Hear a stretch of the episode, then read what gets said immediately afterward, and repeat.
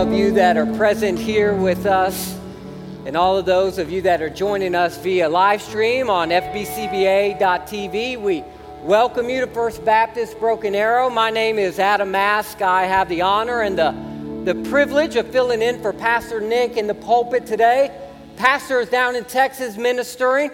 Uh, actually, he's in Garland, Texas, uh, ministering this morning. Uh, I, I am the campus pastor at our Coweta campus, and so uh, very thankful that I get to be here and spend time praising and worshiping our Lord and Savior together with you today. You know, chaos is defined as complete disorder and confusion. I don't know about you, but sometimes in this world, that's exactly how our lives feel. They feel chaotic. They feel like they're completely out of control. Life feels disorienting.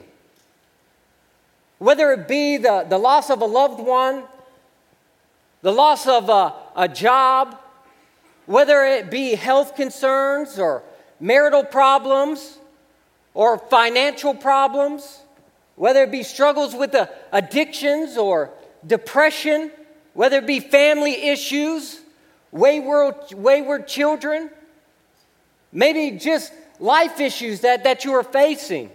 Maybe it's that overwhelmingly hectic schedule. Maybe you have a two year old that resides at your household. Chaos. Now, I find it interesting when I take that same two year old over to my mom and dad's, she doesn't quite act the same way that she does at our house. And what I've come to the conclusion is that grandkids and grandparents get along so good because they have, the, they have a common enemy. In fact, if, if you're a grandparent, let me just say grandkids are God's reward to you for not killing your own children. I take solace and hope and comfort in that, that one day I will be rewarded for the trials and tribulations that only a two year old can produce. But sometimes we have chaos in our lives. If you would, turn with me in your Bibles to Mark chapter 5, starting in verse 21. Mark 5, 21. If you will start turning in your, your Bibles for me.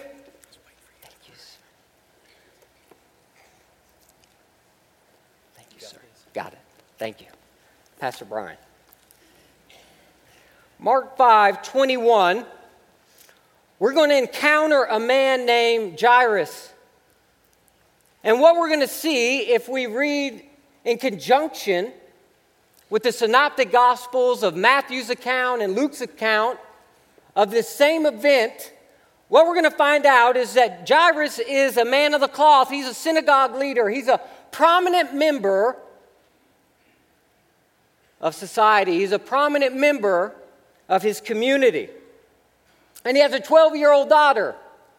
It's his only child, and she's on her deathbed. And Jairus will leave the side of his 12 year old daughter who is dying to go and to run and to seek after Jesus. And he doesn't do it under the cloak of night like Nicodemus, he does it in broad daylight this synagogue leader, this man who lives out to the letter of the law, goes and seeks the one that the Pharisees and the Sadducees and the religious elite have labeled as a blasphemer. And he leaves the side of his daughter and he runs out of the middle of that chaos to go and to find Jesus. Gracious Heavenly Father, we come before you because there are many times in our lives where, although we may not be at the, the side of a dying child, Lord, we, we are in the midst of chaos. And Heavenly Father, your word instructs us very clearly of the chaos that this broken world produces. But your word is also very clear that we need not fear, for you have overcome the world. That Heavenly Father, that You've made a way for us. You've given us a peace and a joy in your Son Jesus. I pray that you will help me to rightly divide your word today, Lord. I pray that your Holy Spirit would give us discernment, would guide us as we study your scriptures. Heavenly Father, I pray for changed lives, Lord. I pray for the transformation that only your Holy Spirit can produce in the individual's life. Lord, in the midst of this broken, chaotic world, I pray that we would understand that there is hope. There's a living hope. I pray that we would understand that we need not fear, we only need to believe. In Jesus' name, amen. In verses 21 and 23 of Mark 5, we see Jairus come to Jesus and fall at his feet. And he begs Jesus to, to come with him back to his house so that he could heal his daughter before it was too late. In verses 24 and 30, uh, 30 24 through 34, we, we see that a, a woman who's been suffering for 12 years with an issue of bleeding interacts with Jesus and reaches out and touches hold of Jesus and is instantly healed of her sickness and her disease. Jesus turns to see who it was that had touched him, and the woman comes to him in, in, in fear and trembling and admits that it was her. And while Jesus is discussing with her about what had transpired by telling her, Your faith has made you well, go in peace and be free from your affliction, verse 34. We see in verse 35 that individuals come from Jairus' house and they come to Jairus and they say in verse 35, Your daughter is dead. Why bother the teacher anymore?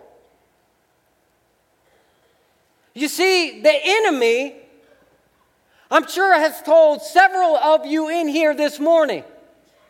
Because of the chaos that has been produced from this broken world in your lives, maybe this very morning, this week, this month, this year, that whatever it is that you're going through, it's hopeless, it's dead. So why bother Jesus anymore? Why bother coming to church anymore? Why bother coming and singing praises to Jesus? Because you're in a hopeless situation. You're in a situation that is past anything that Jesus can do for you. That that situation is dead. The enemy will tell you that, that your marriage is dead. Why bother Jesus? That that child of yours that is living wayward and prodigal, that refuses to live underneath what it is that you have taught them and raised them to know to be absolute truth that they're too far gone, that that situation is dead. So why bother Jesus anymore? The enemy will lie to us and say that our nation is dead, that our future is dead, that there is no hope. Why bother with Jesus anymore? That's what the enemy will proclaim to us in the middle of our chaos that it is hopeless. Give up. Take it for what it is turn tail and run. Jesus cannot help you, so why bother? And the truth of the matter is, if you only look at him as a teacher, if you only look at him as a good man, if you only look at him as a philosopher, then the truth of the matter is, we don't have any hope. But because he is the Son of God, because he is the resurrection and the life, because he is the way, the truth, and the life, and no one comes to the Father except through him, there is no situation that is hopeless. There is no situation that is dead. And so, although we may enter in here today in a time of chaos in our lives, in a time of chaos in our country, Jesus Christ is still on the throne. Jesus Christ is still the King of Kings and the Lord of Lords, and that's not up for vote. And that's for all of eternity. They came and they told Jairus, Your daughter's dead. Why bother the teacher anymore? In verse 36, when Jesus overheard what was said, he told Jairus, Don't be afraid, only believe. Those five words we ought to seal on our hearts. We ought to etch across our minds. We ought to live out each and every day. Don't be afraid, only believe. Don't be afraid of the darkness of this world. Only believe in the light that is Jesus Christ. Don't be afraid of, of the death and the destruction that we see played out in this broken world. Only believe in Jesus, that He is the Son of God, that He went to the cross bearing my sins and your sins, that He has defeated the grave, that He has defeated sin and death. Don't be afraid, only believe. That's the gospel. We need not fear. Why? Because Jesus has overcome this world. Only believe. Don't be afraid, only believe, are the words that our Savior spoke to Jairus. And so they kept walking. Jairus didn't know what he was walking to, all he knew is who he was walking with. You see, a lot of the times we're scared to take that next step because we don't know what that next step holds for us. But if we understand who's holding our hand while we take that step, then we can walk boldly through whatever door is open because our Savior has gone before us. He didn't know what he was walking towards, all he knew is who he was walking with. And so he walked towards his house, having been told, It's too late, your daughter's dead. What you're going to walk to is death. But he continued to walk with the Savior. And the Savior continued to walk with him. Don't be afraid, only believe. Verse 38, I love this. They came to the leader's house. That gets me excited. They came to the leader's house. You see, that's the gospel, friends. He came. He came for us. He didn't leave us or forsaken us or abandon us. He is Emmanuel. He is God with us. That's exactly what Pastor has been talking about over these last few weeks. That He's with us, that He came for us. And let me tell you, when Jesus comes to your house, when you allow Him to enter into your lives, miracles are bound to happen. When Jesus is invited into our chaos, miracles are bound to happen because we serve a God of miracles. He came to his house. Jesus came for all of us. Now, what he encountered was complete chaos. What he encountered was an absolute commotion of epic proportion. Verse 38 says that there was a commotion with people weeping and wailing loudly. Now, in Matthew's account, Matthew 9 23, it talks about there were flute players and, and women wailing loudly. In Second Chronicles uh, 35 uh, 25, there was this law that was instituted that when somebody died, that uh, flute players were to come and to play a dirge, and wailers were to come and they were to, to wail and to, to bring attention to the death of the loved one or the deceased. And so Jesus comes on onto the scene, and the Mishnah, what the religious elite would use to, to add upon what God's word had said, bogging everybody down with all of this religion. The Mishnah proclaimed that it was law that for the poorest of the poor, they were to at least receive two flute players and one wailing woman. Now, this is a synagogue leader. This is a prominent member of the community. So if the poorest of the poor were to get two flute players and one wailing woman, you can imagine how many flute players and how many wailing women were there for Jairus' daughter. There were people whose literal job was that when somebody died, they would go and they would wail. They would, they would cause a big commotion. They would, they would grieve. And then flute players would play a dirge for the deceased. Now, it sounds like a pretty dead end job to me, but I digress. And so he encounters complete chaos. Verse 39. He went in. He went in. You see, he doesn't just stand on the perimeter of our chaos. He doesn't just come and stay on the outside of our chaos. He doesn't just stand at the very edge of our chaos. He enters into our chaos with us. And so, if you're following along and you're, you're, you're taking notes, the first point that I want to make is this Jesus steps into our chaos. He steps into our chaos. You see, oftentimes I think we think that we have to get all of the chaos of our lives under control before Jesus will enter into our house with us. And I want you to understand that you can never overcome whatever it is you're facing apart from Jesus Christ. That is the lie of the enemy that you have to get everything together before Jesus will enter into your life. You got to get everything under control. You got to get your life cleaned up. And let me tell you from experience, you can never clean up your life apart from Jesus Christ, try as you might. It's only through the power of the Holy Spirit. It is only by the power of the blood that we sang about that we are freed from the bondage of our sin. We have to allow Jesus into our chaos, and he steps gladly into it. Psalm 46, verse 1 tells us God is our refuge and strength and ever present help in trouble. You see that? That in the midst of your chaos, in the midst of the storms of your life, we have a refuge that you need to go running to.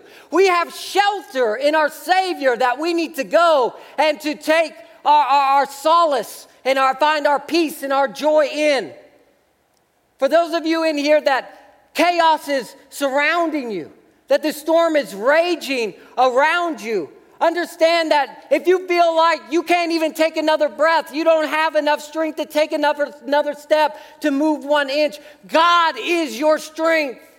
He will strengthen you. I love the last part. He's an ever present help in trouble.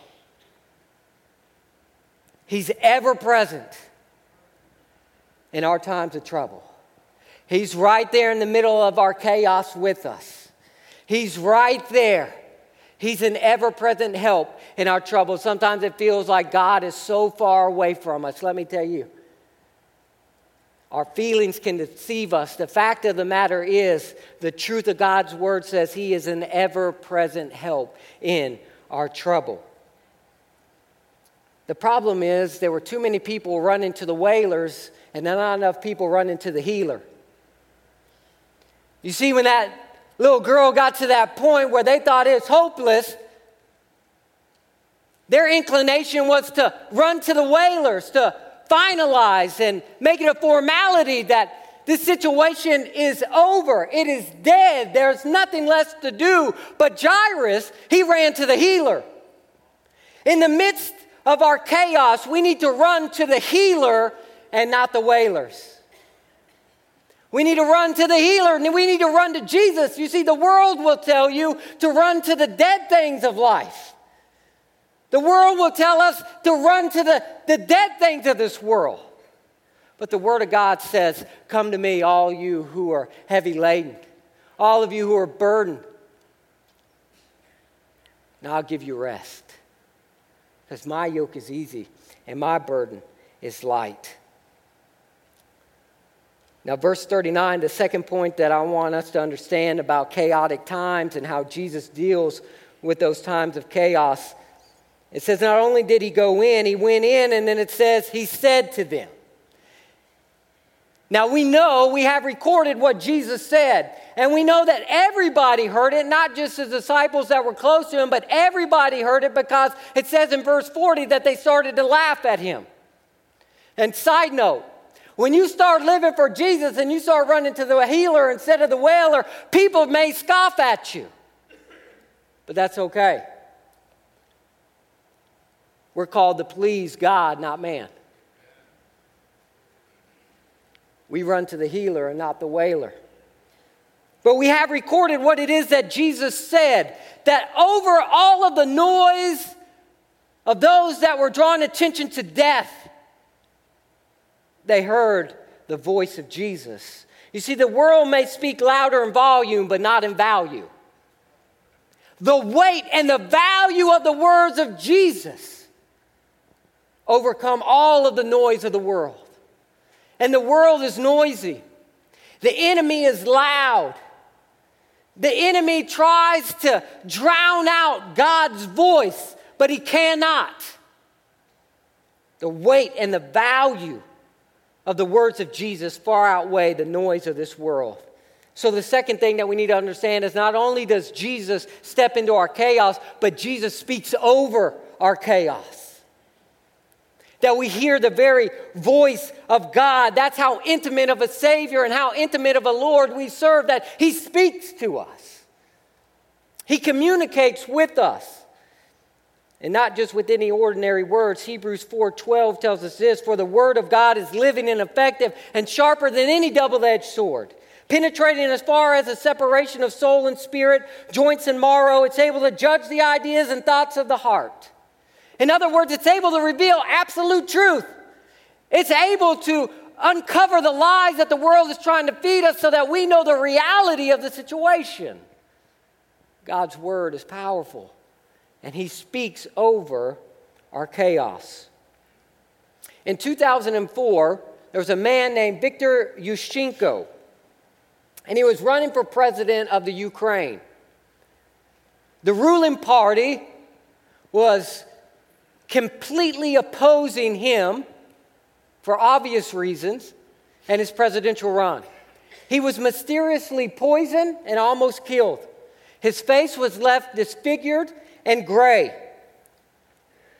But he persisted on, continued to run his race and stand for the presidency. And on the night before the election was to be held, he had a comfortable lead.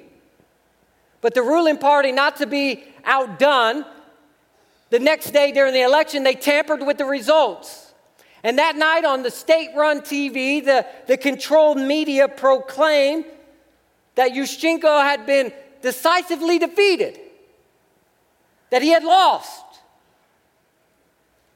But down in the bottom left hand corner was a young lady who was translating to the rest of the country in sign language,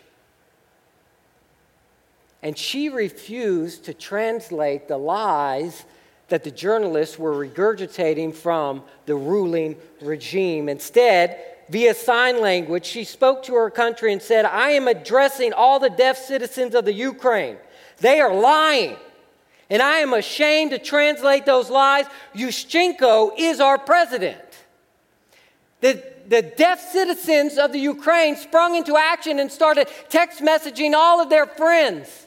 And the bravery of this young lady, the bravery of Natalia Dimitruk, led to other journalists to start to speak out against the corruption, to stop spreading the lies that the ruling party would have them say.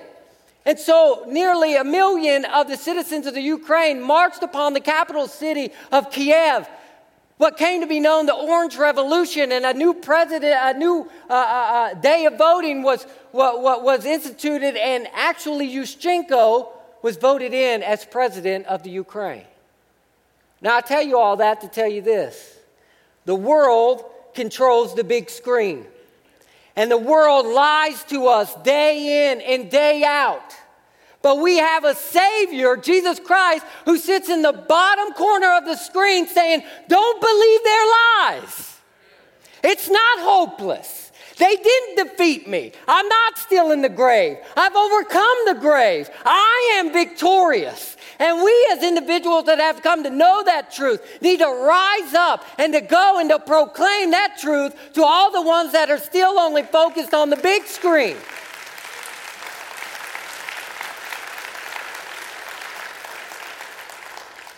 Jesus speaks over our chaos.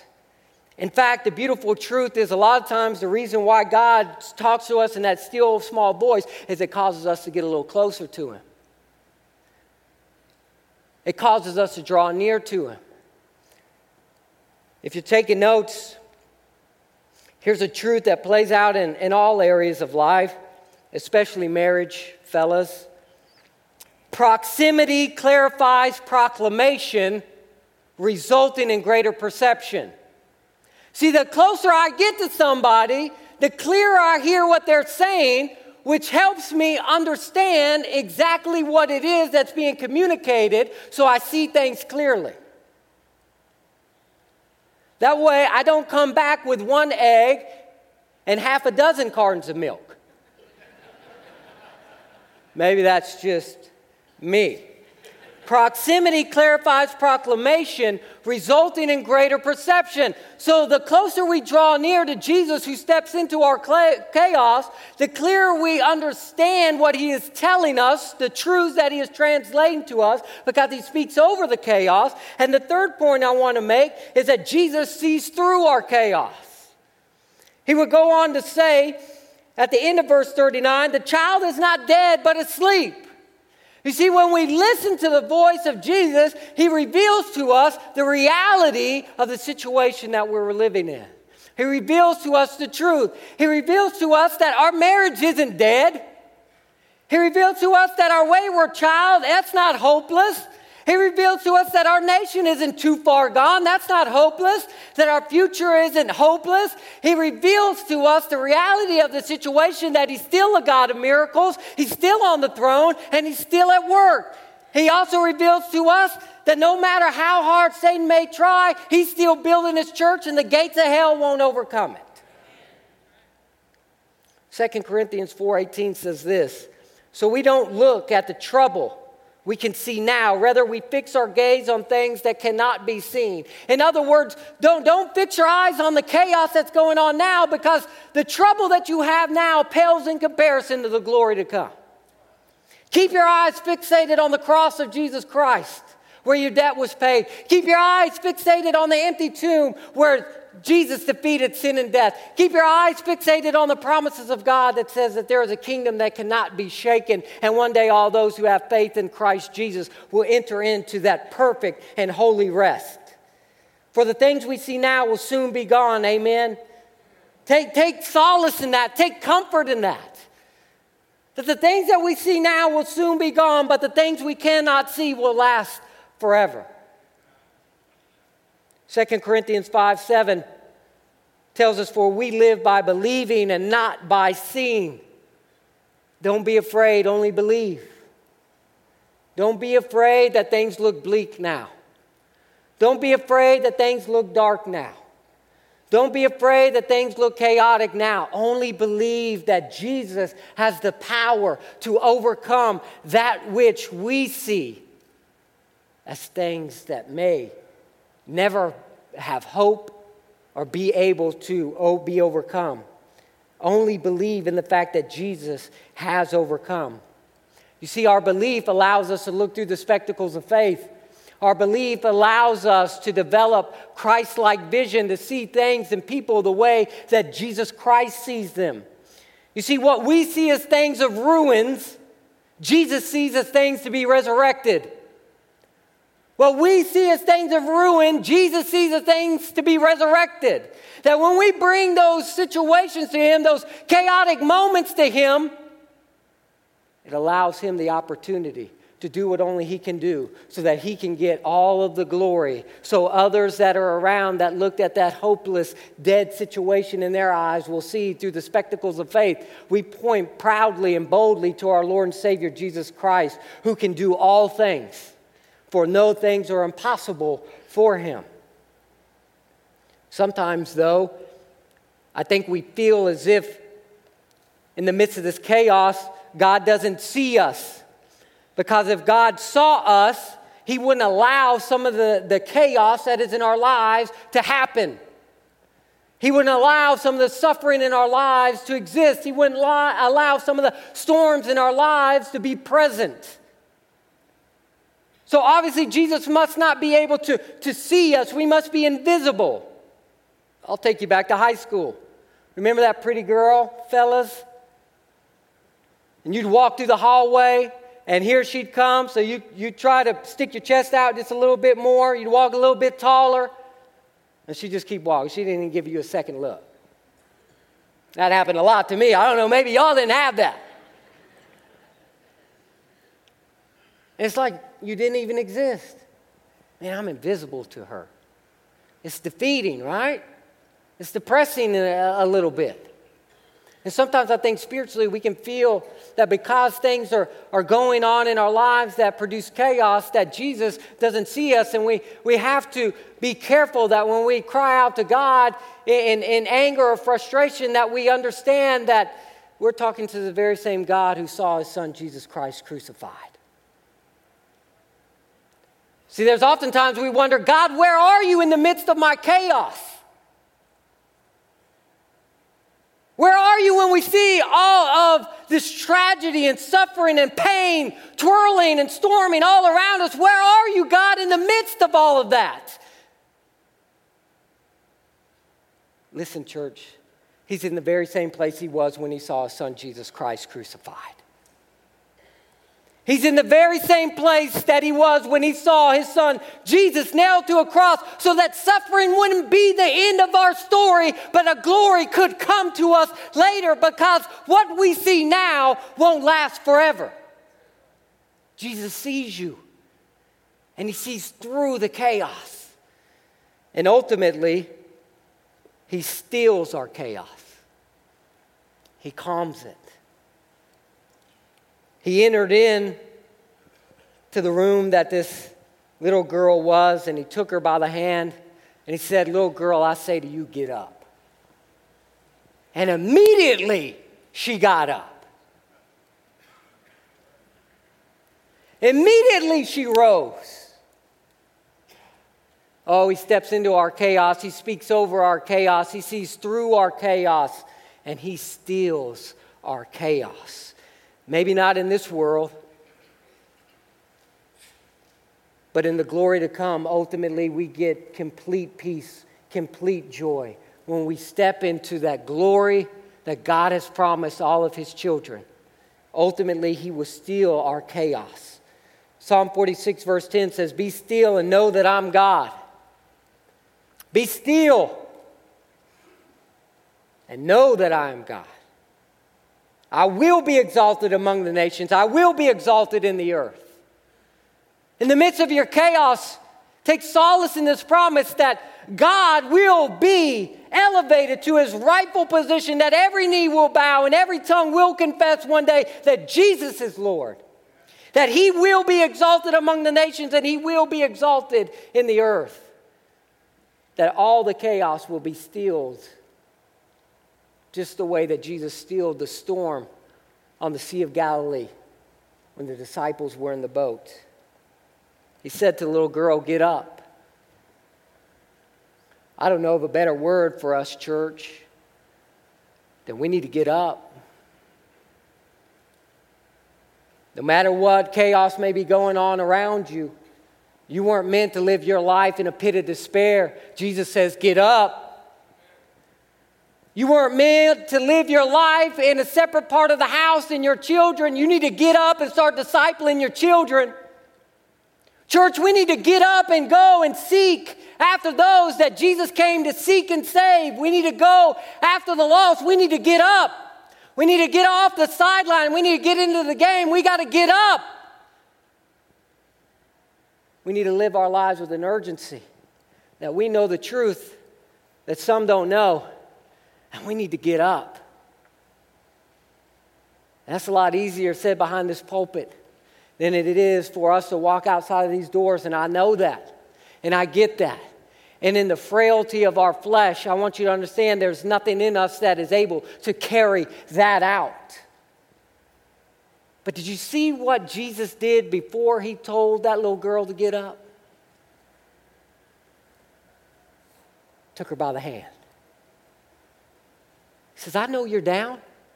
I know sometimes the chaos knocks us down. I know sometimes the world knocks us down. Let me help you.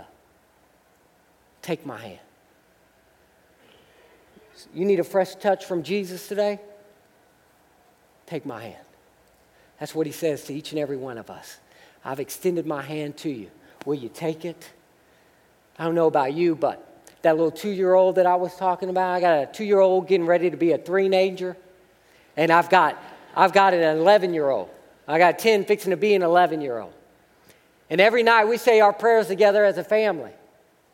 And that little two year old, she'll reach her little hand out to me. She'll say, Daddy, will you hold my hand?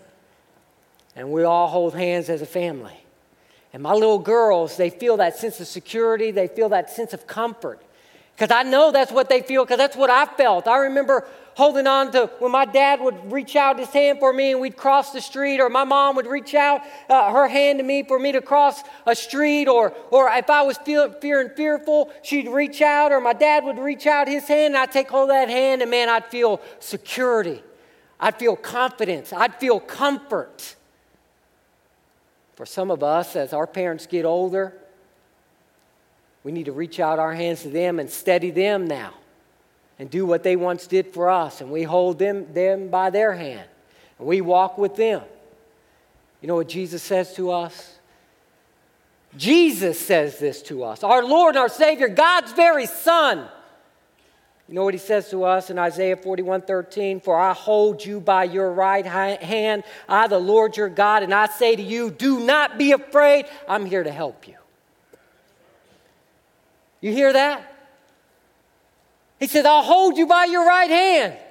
I'll bring comfort and security and stability to your life. Will you take it?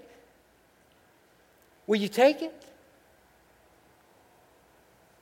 Will you reach out and take hold of that which Jesus has extended to you? Will you get up?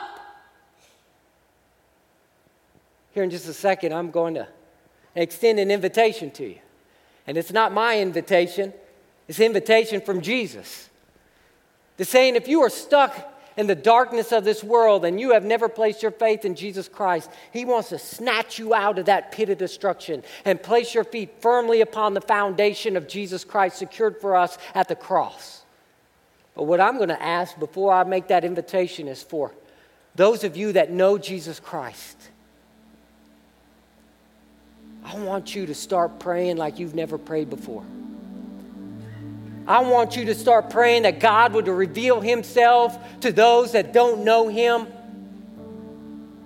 That the voice of the enemy that says it is hopeless and things are dead, they would understand in the hands of Jesus, chaos is stilled and there is hope.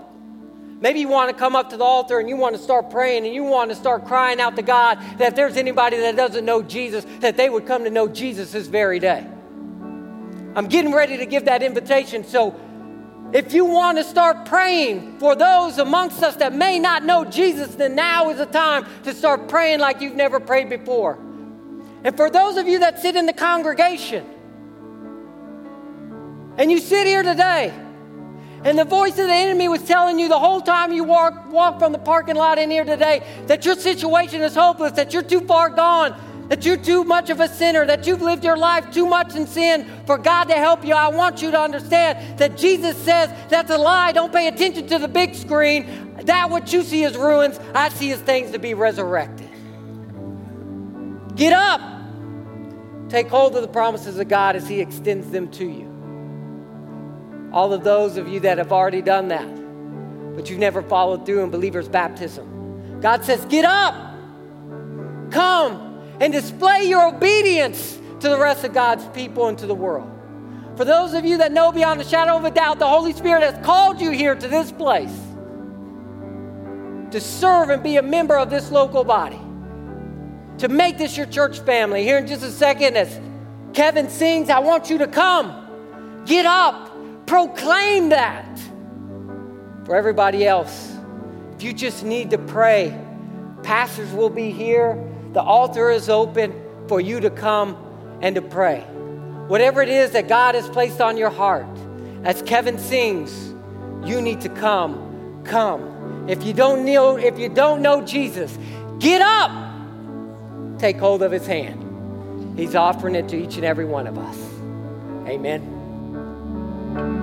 I'm forgiven because you were forsaken and I'm accepted, and you were condemned. And I'm alive and well, your spirit is within me because you died and rose again. I'm forgiven, and I'm forgiven because you were forsaken, and I'm accepted you were condemned. And I'm alive and well, your spirit is within me because you died and rose again. Amazing love,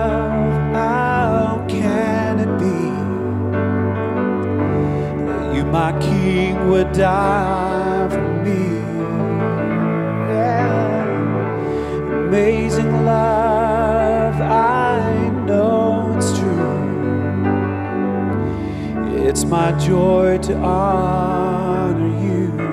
Amazing love, amazing love.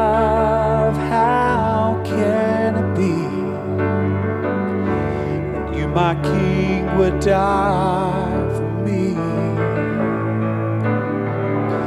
Amazing love, I know it's true. It's my joy to honor you in all I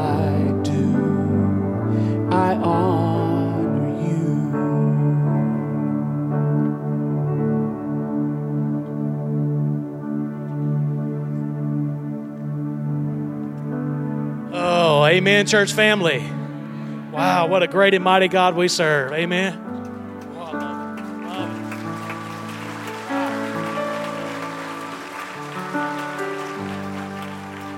I tell you, church family, thank you for praying for us. Our team just got back from France working with the Han Chinese, and we just saw God do some incredible things right before our very eyes. And then I walk here today, and Adam, I hear that, brother. What a great and mighty God we serve. I mean, wow. Well, church family, today I have exciting news. Adam, today Elijah Esau wants the church to know that he has trusted Jesus Christ as his Savior, and he's ready to, for believers' baptism. Amen. Amen.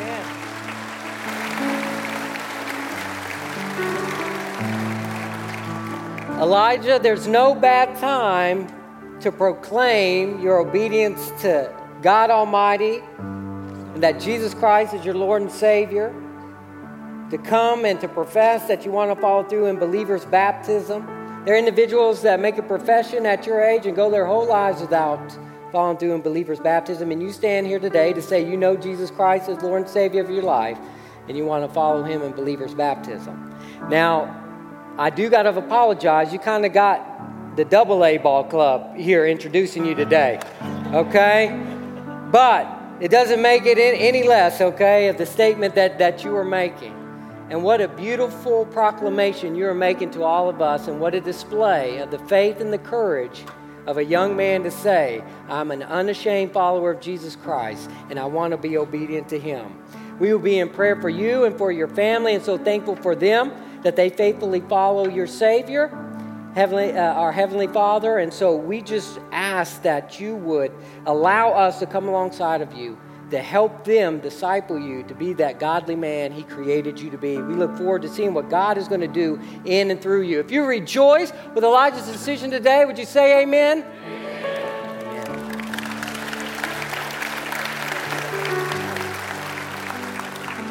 Before y'all leave today, you want to come up and celebrate with the Esau's and congratulate them.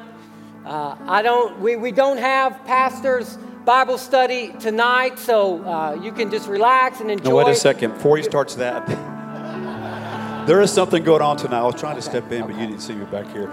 Tonight, we've been. This has been our, our music camp, K Jam, Kids, Jesus, and Music, and it's been a great week. And tonight is their musical tonight. I want to encourage you. It's going to be great. They've been working all week long, even before that.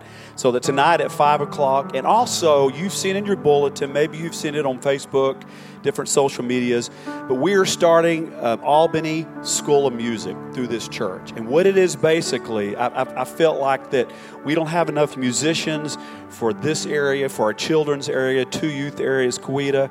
And a lot of churches struggle with having enough musicians. So we want to start a Christian faith based school of music. We'll be doing guitar, keyboard, drums, voice. Uh, bass and all this stuff. And it's going to be Christian teachers, excellent professional teachers that will pray with the kids or adults and working on Christian um, worship music and then giving them venues to play when they get through. So if you're interested in that, Tuesday night, you look into bulletin, there's a meeting Tuesday night in the formal dining room. We'd love to see you there. Thanks. Music people, you know, they're supposed to sing.